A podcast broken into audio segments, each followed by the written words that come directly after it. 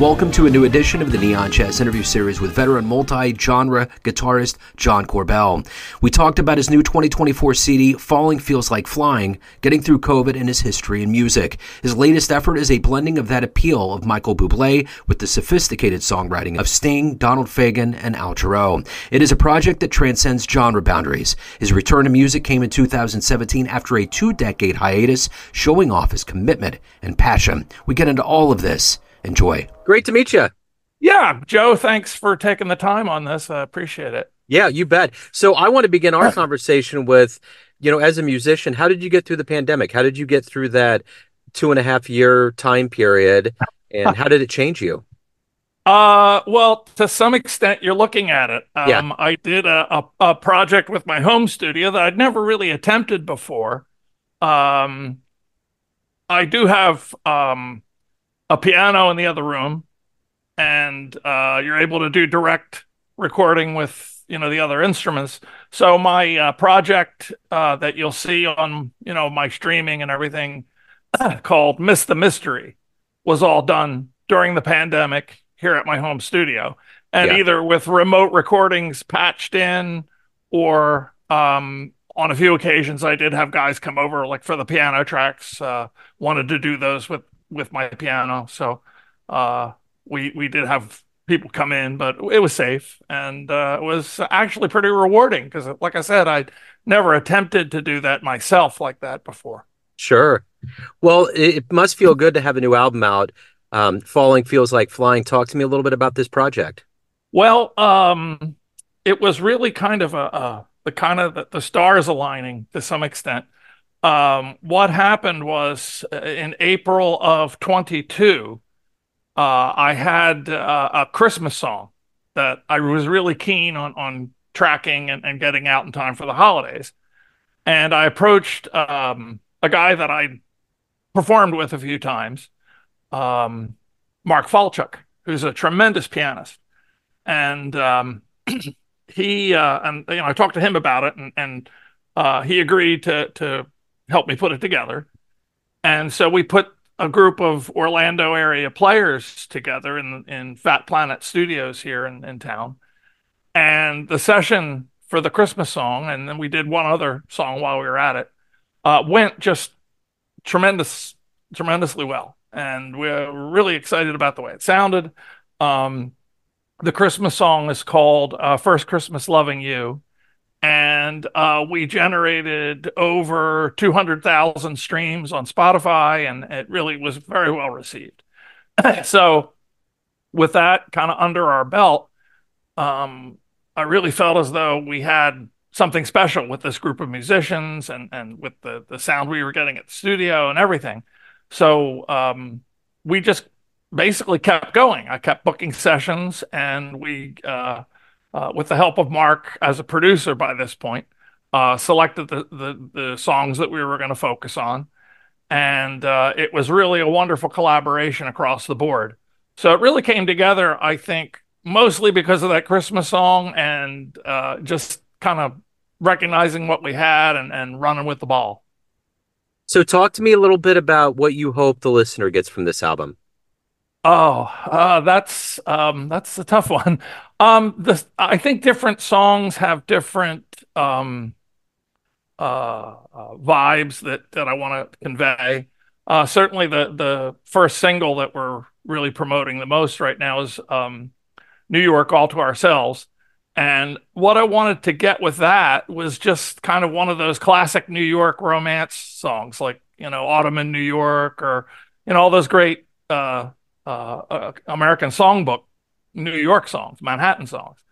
I wanted to to capture uh, the the spirit of those kinds of songs, um, but maybe with some updated references and some updated language, so that it sounds like it's about today. And uh, uh, so um, there's other. Um, in general, what I wanted to do was, uh, I mean, I'm I'm I'm careful to always say that I'm not a jazz musician. I have too much respect for actual jazz musicians to try and claim to be one. Um, what I try to do as a songwriter in general is to to um, uh, put my compositions together in a way that uh, good mu musicians, jazz musicians, will will find things in there that they can run with, and um, uh, you know apply their artistry to to what I've set up as the framework in the song, and um, that's very much what I was able to capture on Falling Feels Like Flying because of the caliber of the guys that we brought into the studio. Everybody's just world class, and uh, here in Orlando, it's kind of a, a well kept secret that there's a jazz scene here. Um, but what you have are a lot of these guys that have played at um, Disney and Cirque du Soleil and the other attractions that are here in the area for years. And when they're not kind of on their day job, you know, at, the parks or whatever, um, they go out and they play jazz clubs and they do sessions and and they're just you know they're world class musicians and uh, they're right here in town and and I was just very fortunate to be able to take advantage of it. So, how did this journey into the music begin for you? What were, who were some early influences? How how did it become a career? Um, well, I uh, grew up in the Philadelphia area. I'm in Orlando now, but um, my formative years, I guess you would say, uh, were up in Philly.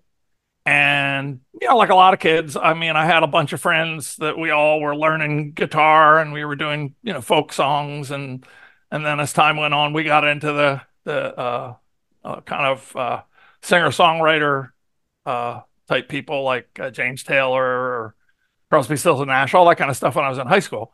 And uh, as time went on, uh, I started to get more and more attracted to people on the jazz side of the fence. Um, my early influences, I would count certainly Al Jarreau, um, Michael Franks, um, and more recently, uh, I, really am drawn to Kurt Elling. I think he's amazing, and um, uh, those kinds of artists. I was also, you know, the on the the rock side of things.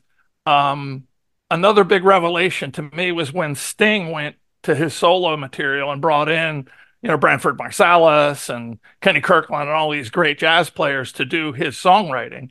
Uh, it really uh, struck me as like, okay, what I'm attempting to do, what I was attempting to do with band, uh, actually a couple of bands that I had in, in Philly, um, what I was attempting to do, uh, you know, was possible if you could get it right. Because he kind of, uh, when I that uh, Dream of the Blue Turtles came out, I, I thought, gosh, you know, this is what I want to do. This is what I'm shooting for, and uh, and it was so successful and everything that you know, I knew that what I was up to was going to be uh, uh, uh, appealing to people. So it was kind of a revelation too. So, what was the first live jazz show you saw that blew you away? Oh, um, geez, there were quite a few. I saw Weather Report when um, Jaco was still with them, and um, that was a, a real revelation. Yeah. Um, I saw uh, from a big band standpoint, Maynard Ferguson blew me away when I was young. I thought that was awesome. Yeah. Um, there are a couple that come to mind. Um, and uh, you know, there's been so many over the years. I mean, I saw uh, Terence Blanchard in New York at Birdland, and also uh, I've seen Kurt Elling there a couple of times. So there have been a lot of great shows that I've seen. Of course, I saw Al Jarreau many times too. I should mention that. Right on. Uh, right through his career from his first early big tours to the last tour that he did. I, I got to see a show on his final tour.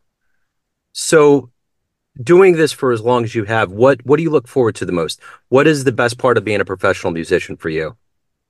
Um, absolutely getting uh, the opportunity to perform live for people and and have that that energy exchange that happens between uh, the the uh, performer and, and the audience. Um, that's really what all of it's about. I mean, recording's wonderful. I, I certainly like the creative exploration that you get when you're in, involved in a recording situation and you're working with really good players. I mean, for me, that's the key. Um, but uh, the the ultimate is is that experience that you get as a, a live performance. So, sure. Has there been a stage or a venue that you always dreamed of playing and you finally got the chance to do it and you couldn't believe it? Hmm. Um, well, I would say a few of the opening shots that I've had were not so much the venue, but the people that I was opening for. I opened for Blood, Sweat, and Tears once. That oh, was oh, yeah. a thrill.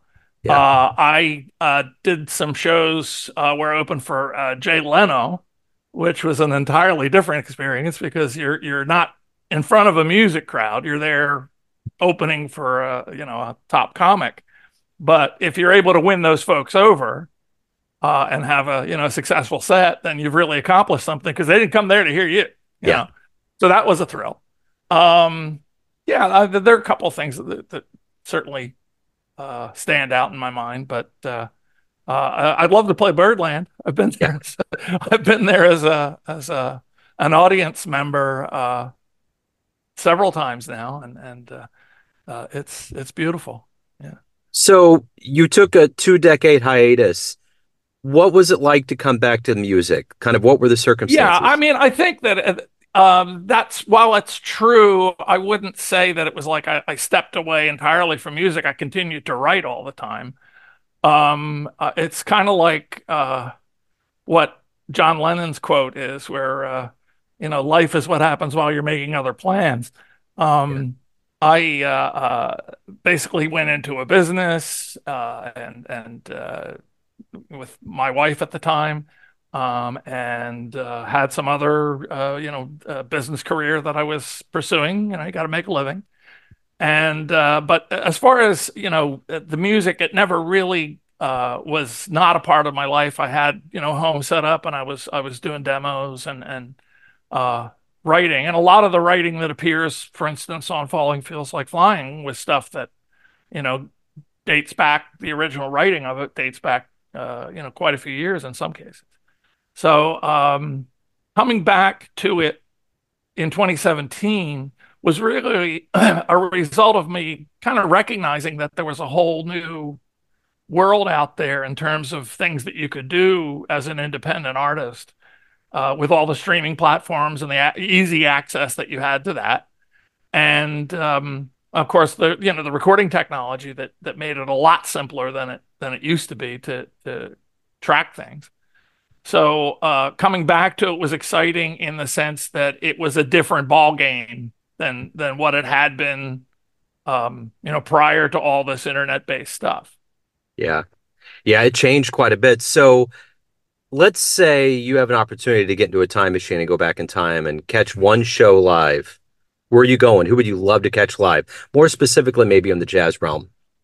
Um, absolutely. Uh, Miles Davis, uh, in the you know the uh, early '60s, something like that. Uh, um, the you know the uh, kind of blue and and that whole, um, you know, birth of the cool all those those records, anything that would involve some of that material, sketches of Spain, yeah, uh, all that all that uh, you know stuff with uh, I guess it was Gil Evans that did a lot of the arranging on that, and uh, uh, as a matter of fact, that came up while we were talking in the studio for New York uh, all to ourselves because Mark Falchuk, my producer arranger, when he came back with the horn charts, you know, my jaw dropped because it, it sounded like something Gil Evans would have done. I was so yeah.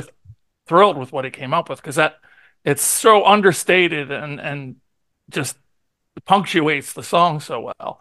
And that was the kind of stuff that that uh, uh, is involved in those arrangements that he would do for Gil Evans would do for uh, for Miles Davis. So yeah. I'd have to join you on that trip for sure. Um, yeah, Okay, I'll get you. I'll get you a ticket for sure. Yeah, I love it. so everyone out there has a perception of you, family, friends, fans, but you ultimately run the show. What's your perception of you? Who do you think you are? Ooh, um, the uh, I, you know, I, what I think that the revelation that came to me again with the decision to kind of dive back in and really um uh, get engaged and in, in, working on the music again was the, the realization that you know okay i'm not a star i'm never going to be a star but i can always be an artist. And i think that the ability to just see yourself as uh, as an artist with something to say and then have the courage to put it out there uh, is is not an easy thing and it's something that uh, you know I, I, guess i'm striving for i don't know how uh, you know, uh, I, I don't want to characterize how well I'm accomplishing it. I'll leave that to other people. But uh, uh, you know, the the idea of of just being, you know, at this stage of my life, particularly having the courage to just say, "Hey, I've written all this stuff. I want it to be out there," and I, I think that would sum up where I'm coming from pretty well. So as we start kind of heading into the warmer months and and live music and all of that, what what are your plans? Are you playing live? What's going on with you? Well, that's uh, actually uh, sh- shout out to anybody out there with festivals and things like that. Uh, I'm I'm available.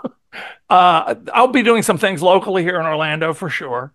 Um, and you know, and I'm, I'm basically we're trying to get enough traction with the record that perhaps we can get some opportunities that uh, you know that will be driven by that. So uh, I'm hoping that the again the stars align a little bit on that, and I get some opportunities that I wouldn't have had without the the traction that the the recordings are going to get. So so far so good. I'm I'm really thrilled with with the the uh, uh, reception that we've been getting, uh, and um, I'm very hopeful.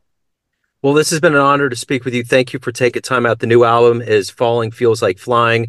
So if anyone wants to pick up the album in earnest, find out about anything going on in your world, what's the best way to do that? Well, um, CDs are available from my website if anybody's still involved with utilizing that orphan technology. um, also, I'm streaming on every conceivable platform. Um, so the uh, the music is very accessible and uh, actually, you know, reach out to me on my website, you know, for any other questions or information. I'm, you know, happy to to help out anybody. So. Right on, John. Thank you, sir. I appreciate your time today. Best of luck with the album, and as the year kind of flows forward. Fantastic, Joe. Thank you so much, and and uh, my uh, uh, uh salutations to all of your listeners, and and I hope that uh, we get to do this again sometime. Thanks for listening and tuning into another Neon Jazz interview, where we give you a bit of insight into the finest players and minds in Orlando, Kansas City, and spots all over the world, giving fans all that jazz. Thanks to John for his time, energy, and story. If you want to hear more Neon Jazz interviews, you can find us on Spotify and Apple Podcasts. Subscribe to us at YouTube, and for everything Neon Jazz, go to the neonjazz.blogspot.com. Until next time, enjoy the jazz, my friends.